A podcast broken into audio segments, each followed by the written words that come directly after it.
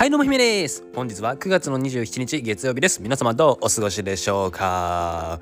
はい私は今どこにいるかというと家のベッドの上にゴロゴロしながら音声配信の収録しております。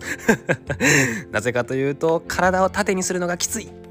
ワクチンの副反応ですね。昨日の日曜日打ったワクチンがもうきつい。副反応がきつい。えー、っと朝起きたら5時ぐらいに起きたんですけど今日。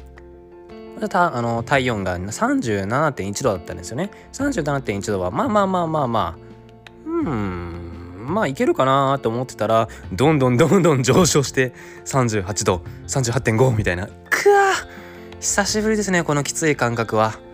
なんか大学卒論の前に僕インフルエンザになったんですけどそれ思い出しましたね。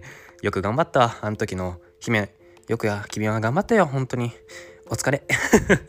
はい。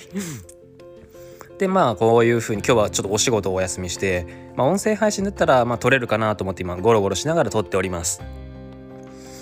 うんでねやっぱねこうするとね音声配信の魅力分かりましたね。横になっても撮れる。これ最高だなと思いました。もしかしたら声の張りからあんまり元気ないなっていうのが伝わるかもしれませんが撮れるぞと。これもし YouTube とかだったら難しいですよね。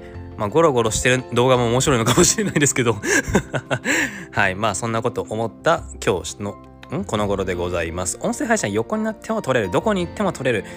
いいですね。昨日の配信なんかも外で撮ってたんですけどあれも全然気にせず撮っておりました。ちょっと風の音が入ってうるさかったかもしれませんがまあ、基本的にはどこでも撮れる。これが音声配信の魅力。手っ取り早く撮れるっていうのはすごく魅力だなーって改めて再認識できました。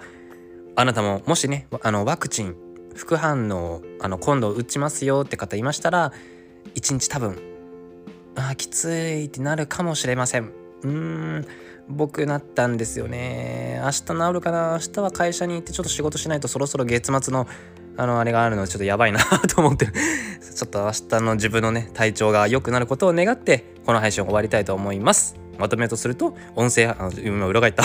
まとめすると はい音声配信は横になっても撮れる。これがすごく魅力だなと改めて思いました。ここまでのキックさり本当にありがとうございます。もしよろしければいいねとフォローお願いいたします。また次回のラジオでお会いいたしましょう。またね。バイバイ。ファイヤー